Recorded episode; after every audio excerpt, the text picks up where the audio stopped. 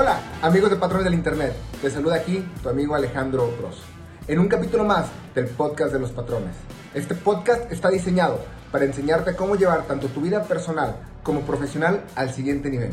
El día de hoy tenemos a nada más y nada menos que a Juan Diego Jiménez desde Costa Rica, quien fue nuestro invitado especial en el último Mastermind de los patrones. Juan Diego te va a estar compartiendo y enseñando algunas estrategias y secretos que he ido aprendiendo a través de años de estudio de personas como Napoleon Hill. Este estudio lo ha ayudado a convertirse en uno de los jóvenes emprendedores con mayores ingresos en toda América Latina. Así que acompáñame a escucharlo. Bueno, mi gente, primero que todo, feliz y agradecido. Vamos a, ayer les dije que íbamos a hablar eh, de este libro, ¿verdad? Vamos a hablar un poquito, ayer fue fue más de directo al negocio y vamos a, a filosofar un poquito con el señor Hill. Y mm, voy a hacerles una antesala para que sepan quién es el señor Napoleón Hill y, y, y por qué es tan importante. Cuando se va a una librería hay un montón de libros, de verdad. Montón en la sección de crecimiento personal. Hay un montón de libros. Y mm, yo siempre he visto que todos los mentores que yo tengo han acordado que en lo simple se encuentra la grandeza. El señor Hill eh, en la era industrial conoce al señor Andrew Carnegie. Ayer creo que les conté un poquitito, ¿verdad? De la historia. Les conté un poquitito, ¿sí, verdad? Bueno, nada más voy a refrescarles. En 1883 nace el señor Napoleon Hill. A sus 20 resto de años conoce al señor Andrew Carnegie, el hombre más rico de la era. Y mm, el señor Carnegie iba a ser entrevistado por el señor Napoleón Hill. Cuando estaba en la entrevista em, a Carnegie, tenía mm, la idea de mm, estudiar a los hombres exitosos. Y agarró al señor Hill y le presentó la idea, que fue el negocio más extraño que le pudieron presentar a usted, que fue lo que yo les dije ayer, que recuerdo que, que les comenté, ¿verdad? Que el señor Hill le llega y le dice, perdón, el señor Carnegie le dice al señor Hill, señor Hill, ¿está dispuesto usted por los próximos 20 años de su vida a estudiar a las personas más exitosas del mundo? Durante 20 años usted va a tener que vivir de otra cosa porque no va a poder ganar dinero de esto. Tiene que estudiar durante 20 años de su vida. No va a recibir nada de reconocimiento hasta después de que se publiquen todas sus obras. Y eso probablemente vaya a ser muchísimos años después, probablemente cuando esté muerto. ¿Acepta usted este reto, señor Hill, de ser el primer, en ese momento, el primer autor de desarrollo personal? El señor Hill, como se han dado cuenta, acepta el reto. Y el señor Carnegie, la, única pregunta que, que hizo el señor Hill fue, ¿cómo yo voy a llegar a esas personas? Y el señor Carnegie se encargó de presentarle a todas esas personas. Le presentó a Thomas Edison, a Henry Ford, Firestone. Todos los grandes de la era industrial fueron entrevistados por el señor Napoleon Hill. 20 años. En 1937 saca su libro más importante, Piense y hágase rico. ¿Quién ha leído Piense y hágase rico? Deje la mano levantada quien ha leído Piense y hágase rico más de una vez. ¿Quién me puede decir de estas personas que tienen la mano levantada cuál es el capítulo número 4 de Piense y hágase rico?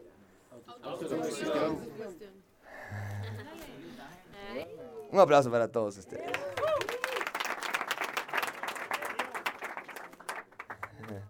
Hubiera preguntado otro, porque ese lo sabían de otra capa, yo creo. Em, es que tiene el libro afuera, dice. Bueno, entonces, en 1937 el señor Hill eh, saca este libro que generó pues muchísimo impacto y mm, un año después saca uno de los libros más importantes em, que se llama Cómo burlar al diablo, pero no lo sacó, simplemente lo escribió en 1938, un año después de que publicó este libro. Em, el señor Hill Y este libro que vamos a, a, a estudiar ahorita brevemente, que es extenso y tiene muchas cosas, él lo public- fue publicado hasta en el 2011. O sea, esta información estuvo secreta hasta el 2011. El nephew, el, el, um, sobrino, el sobrino de, mm, de Napoleón Hill, mantuvo los escritos y se los dio en el, bueno, como el 2010, una cosa así, se les dio los manuscritos a la fundación eh, de Napoleon Hill y ellos se encargaron de reescribirlo y pasarlo a, bueno, a un montón de idiomas ya. Y bueno, se ha hecho una de las, de las obras más importantes porque estuvo escondida durante un montón de años y apenas tiene ahorita, ¿qué? Eh, ocho años de, de haberse expuesto a- al mundo. Ahora, ¿qué es lo que tiene este libro que tiene tanto misticismo, verdad? Y, y de hecho, yo este libro no lo haría si no estuviera en un lugar como este, que todos son personas que ya llegaron a cierto nivel en el negocio, ¿verdad? Es un libro que no se lo vas a dar a- una persona que está iniciando en el negocio, ¿verdad? Es un libro que, que usted ya va a leer cuando ya leyó Piense y hágase rico, cuando ya leyó muchos. Pero hoy quiero darles una previa. Quiero darles una previa porque hay siete principios en este libro que, que quiero dárselos el día de hoy. Entonces, ¿Les emociona esos siete principios? Sí. Bueno, el inicio del libro eh, es, muy, es muy peculiar porque mm, Napoleon Hill, eso es una entrevista. Eso es una entrevista al diablo, básicamente. Donde mm, Napoleon Hill tuvo eh, la oportunidad de entrevistar al diablo. Así suena, así de cliché, ¿verdad? Así, así de misticismo. Cuando él inicia el libro, él dice, yo no sé si la criatura era real, como ella me lo hacía creer, si solamente era parte de mi mente, o no sé qué era. Pero lo importante, antes de que empiecen a, leer este libro, es que entiendan que obtuvimos la información. Entonces él no sabe si él lo estaba viviendo físicamente o si simplemente lo estaba viviendo mentalmente. Y él lo aclara muy bien en el libro. Pero lo importante es que obtuvimos la información. Cuando mm, el señor Hill aquí se pone a hablar, em, hace pues varias, varias, varias, varias acotaciones antes de empezar el libro, ¿verdad?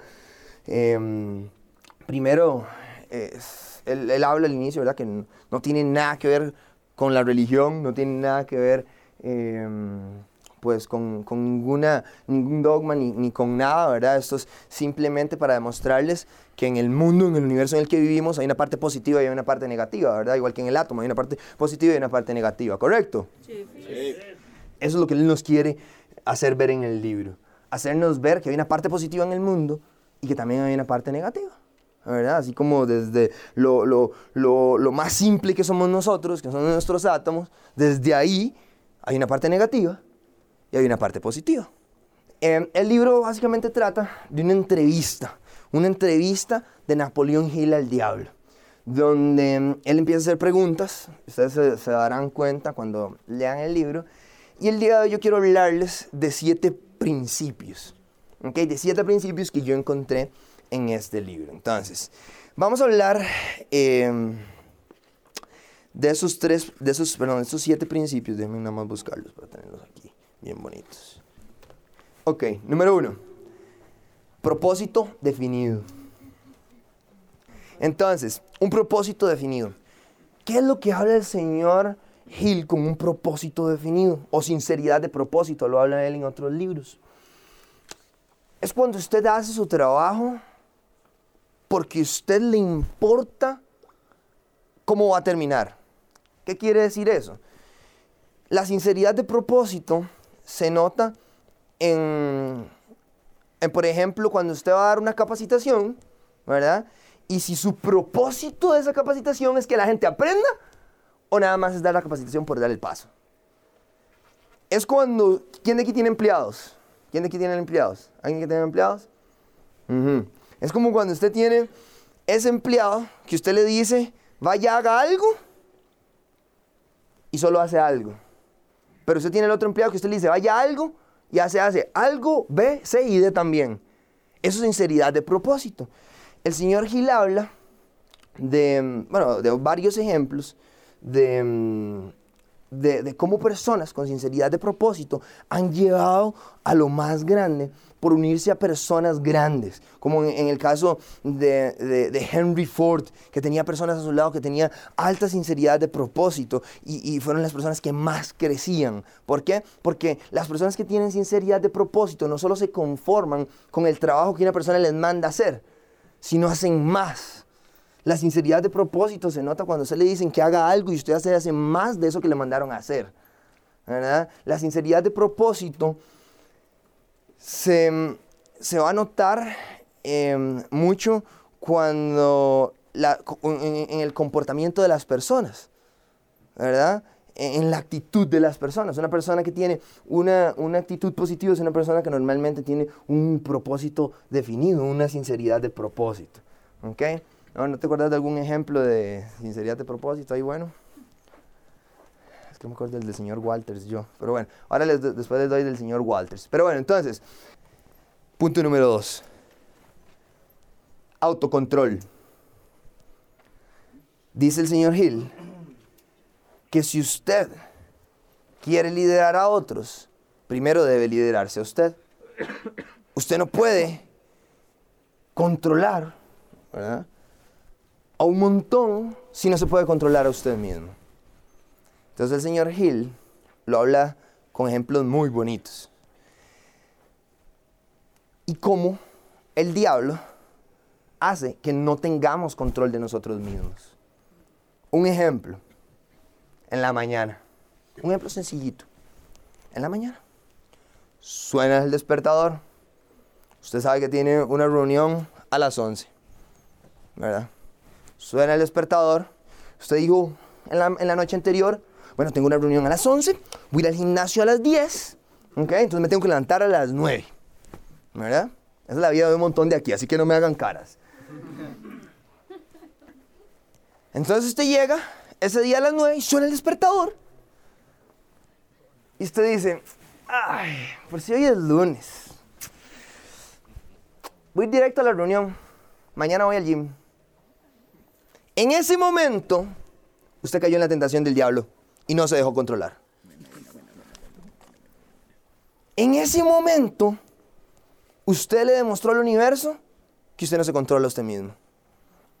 Cada vez que yo tengo un pensamiento de que yo tengo que hacer algo y me llega ese pensamiento chiquitito de, no lo hagas. ¿Para qué vas a ir dos horas y media ya a Guadalajara? Decía Alejandro que es tu despedida soltero, May. Cada vez que yo tengo un pensamiento así, ya yo qué sé, que me están intentando tentar a no controlarme. Pero yo entiendo eso. Obviamente yo no lo veo como el diablo odio, yo lo veo nada más como la fuerza negativa, no dejándome controlarme a mí. ¿Verdad? Entonces, Piense usted qué cositas tan pequeñas como esta que le acabo de poner pasa en todo momento en su diario vivir. Si usted sabe que tiene que leer media hora al día y no lo hace, no tienes autocontrol. Si usted sabe que tiene que ir cuatro veces al gimnasio y no lo hace, no tienes autocontrol.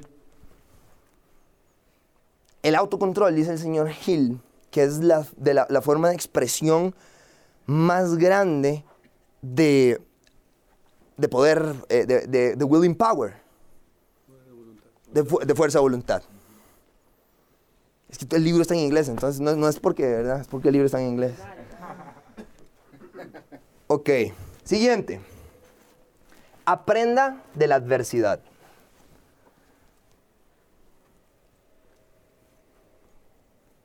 La adversidad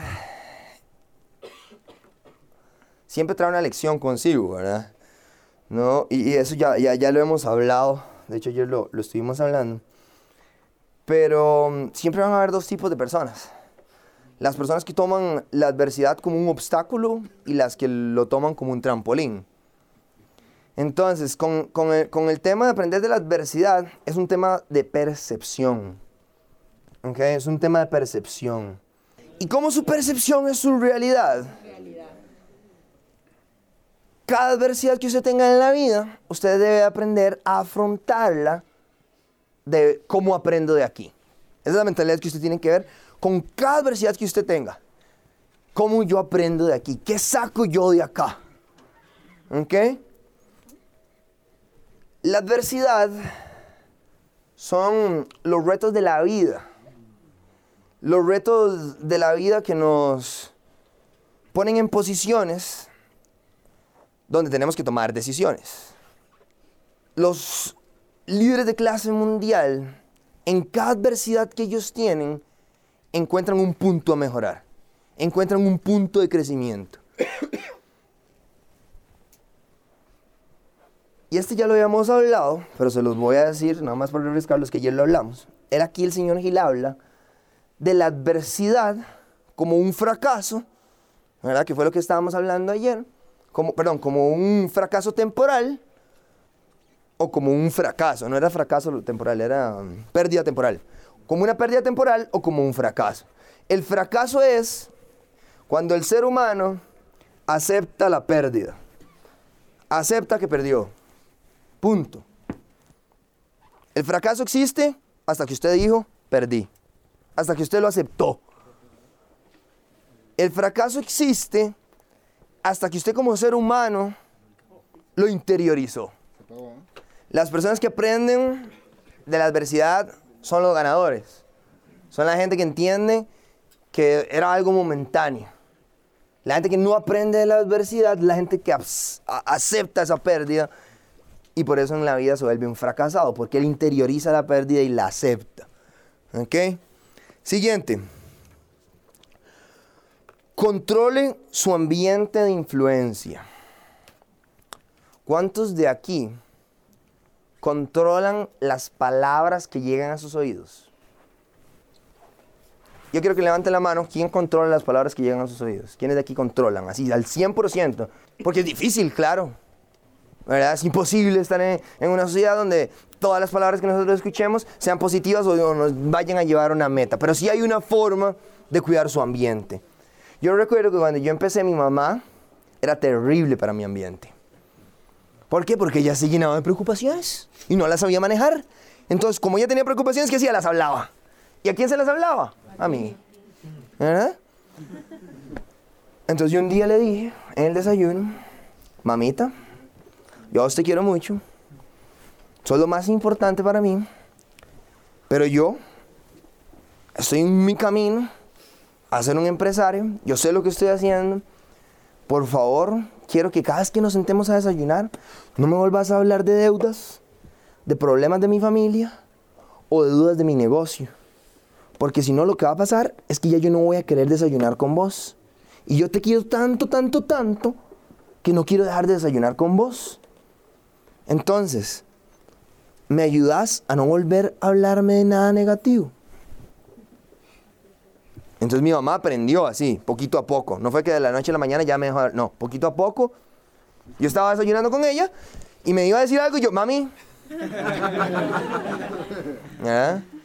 Y poco a poco ella aprendió que no me tenía que decir las cosas porque no, no hacía nada. Es como cuando usted tiene problemas de salud, no se lo diga a nadie, solo a su doctor. La gente tiene gripe, ay, tengo gripe, tengo gripe, tengo gripe, tengo gripe, tengo gripe, tengo gripe. Claro que tiene gripe y le va a seguir si no se calla. ¿Verdad?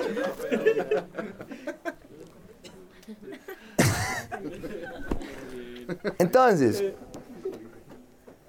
hay que cuidar el ambiente que usted tiene. Yo, yo en eso sí fui muy, fui muy súper estricto. Mi mamá, y mis amigos lo saben. Yo... Mm, yo, estaba total y completamente yo ser millonario, ¿verdad? Entonces, si a mí Alex Morton me dijo, bro, ya, ya, ya no puedes dedicarle tiempo a tus amigos normales, como se los dedicabas antes, yo hice eso. De hecho, yo, yo me lo tiré un poco al extremo, ¿verdad? Yo prácticamente que los dejé de ver, ¿verdad? A muy pocos sí los, los seguí viendo, pero yo entendí que si ellos no estaban bajo el mismo objetivo que yo, de crecimiento, me iban a estancar, me iban a tirar para abajo, iban a generarme un ambiente que, yo, que no me iba a impulsar. Entonces, ya que les hablé de, los de, de, la familia, ahora siguen los amigos. Los amigos es más fácil porque usted no vive con ellos. Usted no vive con ellos. Entonces usted puede elegir qué tanto tiempo le da a sus amigos. ¿Qué tanto tiempo le da? Hay, amigos que usted los tiene que dejar de escuchar totalmente. Y, y la gente se me queda viendo, pero Juan Diego, tan superficial. Usted va a dejar todos sus amigos por dinero. Y yo me pongo a pensar, ok, sí, eran mis amigos, pero ¿por qué eran mis amigos? Eran mis amigos por algo muy sencillo. ¿Cómo se genera una relación interpersonal, muchachos? Cantidad de veces, muchas veces que yo veo una persona, muchas veces, cantidad de veces que yo veo una persona, así se genera una relación interpersonal. Por la cantidad de veces que tenemos un intercambio de palabras, un intercambio este, eh, personal, ¿verdad? Así se genera una, una relación. Entonces, como yo, yo, me puse a pensar, ¿por qué eran, ellos eran mis amigos? Y era, unos, porque iba, vivían por mi casa. Entonces yo cada vez que salía de mi casa me los topaba. Otros, mis amigos del colegio. Cada vez que iba al colegio, me los topaba. Otros eran los amigos con los que jugaba fútbol. Cada vez que jugaba fútbol, me los topaba, los veía. Y entonces, ¿qué era? ¿Por qué eran mis amigos? porque simplemente estaban en el ambiente en el que yo estaba y me los topaba muchas veces y me los topaba muchas veces. No porque yo los había decidido como amigos, no porque yo veía cualidades en esa persona que yo decía, hmm, me gustaría ser amigo de él, tiene cara inteligente, hmm, yo creo que él es positivo, sí. ¿No? Nada más fue aleatorio. Estábamos en el mismo círculo social, nos vimos muchas veces y por eso nos convertimos en amigos. Entonces, ahora yo qué digo? Yo, ahora soy consciente de mis amistades. Yo soy consciente de las personas a, que, a las cuales yo elijo, a las cuales yo elijo estar con. En este momento, quiero que escriba tres nombres, no se lo diga a nadie, tres nombres en su cuaderno de personas que usted siente que ya sea que tienen que hablar con, como yo lo hice con mi mamá, o que los tiene que eliminar o reducir tiempo de su vida. Ahora, siguiente. Una de las formas que mm, el, uh, en la entrevista el señor Gil habla con el diablo y le dice, ¿cuáles son tus armas? Le dice al diablo, ¿cuáles son tus armas em, para controlar las mentes? Porque según, eh, según eh, Gil, eh, el, diablo podía controlar hasta cierto punto el 98% de las cabezas de las personas con, pequeños pensamientos, ¿verdad? Entonces, una de las armas más fuertes que tiene la parte negativa es la indecisión. Apúntelo ahí. Eso quiere decir que el, el punto que usted tiene que poner ahí es ser decisivo, ser una persona decisiva un líder de alto impacto toma decisiones rápido y las va cambiando. Pero tiene que tomar decisiones rápido, tiene que ser decidido. La indecisión sucede en cabezas, en mentes, según el señor Hill, donde no hay pensamiento propio. Escuche esto. Donde no hay pensamiento propio. Cuando usted no tiene un pensamiento propio, cuando usted no saca su tiempo para razonar, para pensar, usted se vuelve una persona eh, donde su mente es vacía, porque lo único que tiene son cosas de otras personas, no hay nada que nace de usted, es una mente vacía. Y mm, como decían las abuelas, una mente vacía es un taller del, del diablo. Entonces tenían, tenían razón las abuelitas, ¿verdad? Según Gil tienen razón. Entonces la indecisión es uno de los problemas más grandes de los emprendedores la, indecisión se, nota en, pequeñas actitudes. Entonces yo quiero que ustedes sean personas que toman decisiones rápidas. La indecisión es una enfermedad y se vuelve un hábito. ¿Ok? Se vuelve un hábito ser indeciso. Quiero que mm, estudien mucho el tema de la indecisión en, el capítulo número, ya les digo, en el capítulo 4 también. ¿Ok? Listo. Ahora, tiempo y armonía. El tiempo es el principal activo de todos nosotros y todos tenemos la misma cantidad de tiempo. Es el activo más barato porque a todos nos cuesta igual, todos mismo rate, rate para todos, tasa fija, pero no todos lo utilizan de la misma forma. Entonces, el tiempo, el señor Hill nos habla de cómo la parte negativa nos roba tiempo. Porque es nuestro principal activo. Y una de las armas que tiene la parte negativa es robarnos el tiempo. Entonces, fíjese, dése cuenta cuando usted está en un lugar perdiendo tiempo. Cuando usted está haciendo algo que usted no debía estar haciendo. Que usted ya se tuvo que haber movido de ahí. Y bueno, yo dije tiempo y armonía. ¿Verdad? Entonces la armonía viene muy ligada a la mano con, con la definición de propósito. La armonía es como ser congruente, ¿verdad? Es como tener mente, cuerpo, espíritu, todo corriendo bajo el mismo ciclo, bajo la misma, es que esa es la palabra, armonía, ¿verdad? Entonces tiempo y armonía, ¿ok? Después, el compás hipnótico. ¿Quién ha escuchado hablar del compás hipnótico? Levanta la mano. Es un hábito, es el hábito más importante para crear hábitos. La ley es una ley. La ley del compás hipnótico. Y, aquí está lo más lindo de las leyes. Usted las entienda o no las entienda, funcionan. Usted crea en ellas o no crea en ellas, funciona. Es como la gravedad. Si usted no entiende la gravedad y decide estirarse del segundo piso, se va a quebrar. Aunque usted no crea en la gravedad. Aunque usted no entienda la gravedad. Se va a quebrar. Porque es una ley. Es igual la ley del compás hipnótico. La ley del compás hipnótico dice lo siguiente. La repetición de cualquier actividad que se haga todos los días se traduce a un hábito hipnótico. ¿Qué significa eso? Las cosas que yo hago todo el día sin darme cuenta se generan de forma automática, de forma normal. Como cuando usted aprende a manejar. La repetición hace que usted aprenda, ¿cierto? Pero el punto acá no es esto. El punto acá es que se ponga a analizar qué cosas usted hace todos los días inconscientemente. Póngase a pensar, ¿qué cosas yo hago todos los días que no sé que hago todos los días? Porque las cosas que usted sabe que hace todos los días, usted ya se está volviendo bueno en. Pero hay cosas malas que usted hace todos los días que se está volviendo malo en. Y ahí es donde yo voy en este punto hay un montón de hábitos que tenemos súper negativos que simplemente no los hemos detectado. Y la ley del compás hipnótico nos hace ver cómo esto funciona positivo y negativo. Cómo usted le puede funcionar de una forma positiva si la entiende y de una forma negativa si, no, si, no, si no la está entendiendo. Entonces, usted ya la están entendiendo. Ya están entendiendo. La primera parte, la, la, parte positiva, ya todos la entendíamos. ¿Verdad? Es la ley del hábito cósmico todo lo que yo hago todos los días, ¿verdad? Eh, cósmicamente eh, se genera el hábito y, siempre va a pasar.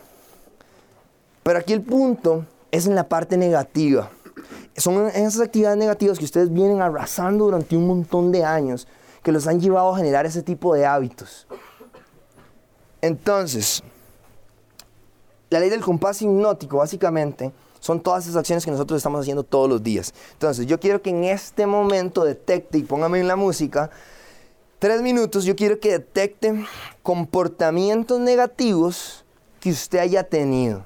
Comportamientos negativos que usted esté teniendo todos los días. Vamos a dar tres minutos y ocupo que ponga tres comportamientos ahí. En el libro, si quieren ya, ya estamos bien. Espero que ya todos hayan eh, encontrado eso.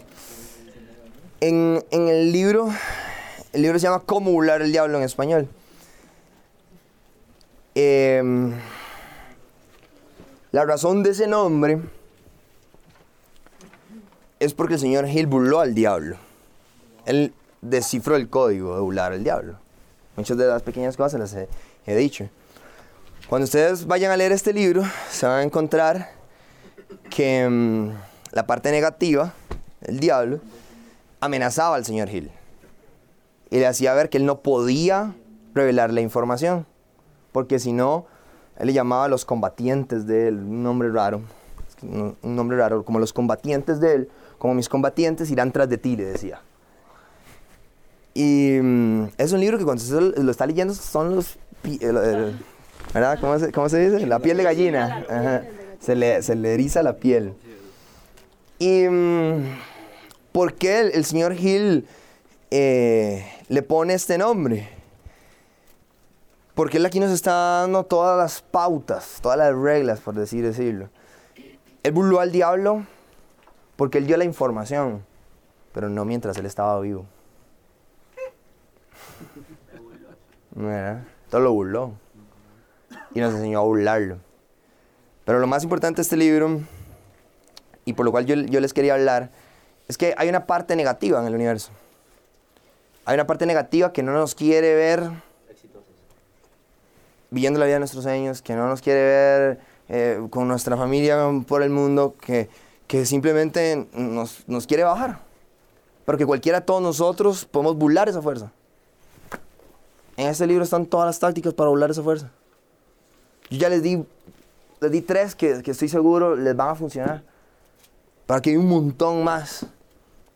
Y mm, la verdad yo quería darles este, este tema, aunque sea así por, por encima, porque mm, la parte negativa vive en las mentes de todos nosotros.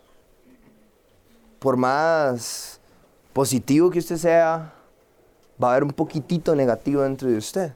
Y usted tiene que aprender a vivir con ello, pero dominando esa parte negativa. Dominando y haciéndole ver esa parte negativa que usted está en control.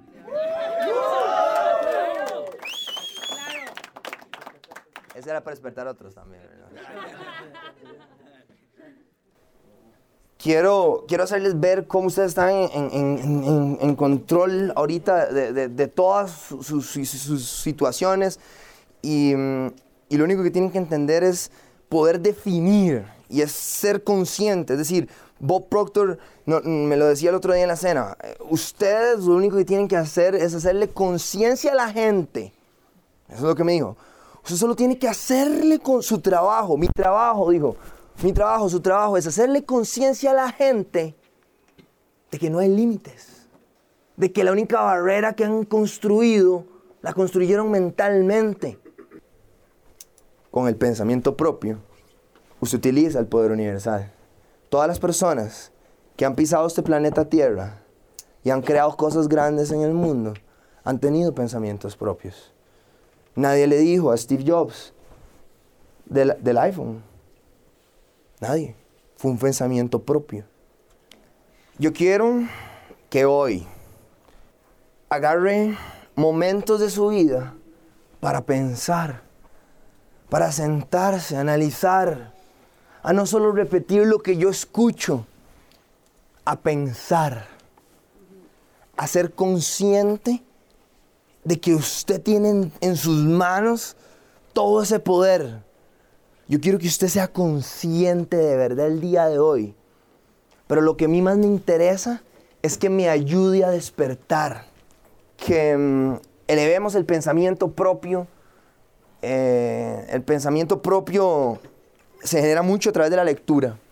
Cuando usted lee algo, por ejemplo, y usted había leído otra cosa anteriormente, ¿qué es lo que hace usted? Se devuelve para atrás y empieza a pensar y empieza a, atar cabos. Atar cabos. Y salen ideas. Salen ideas. Entonces yo quiero que ustedes empiecen a pensar, tengan pensamiento propio, utilicen la fuerza universal del pensamiento propio. Que aprendan a hablar su propia mente, que aprendan a hablar su parte negativa de su mente y que ya por una vez por todas decidan ganar. Mi gente, soy feliz y agradecido de estar con ustedes esta noche. Los quiero mucho, nos vemos en Guadalajara y pura vida. Chao, chao.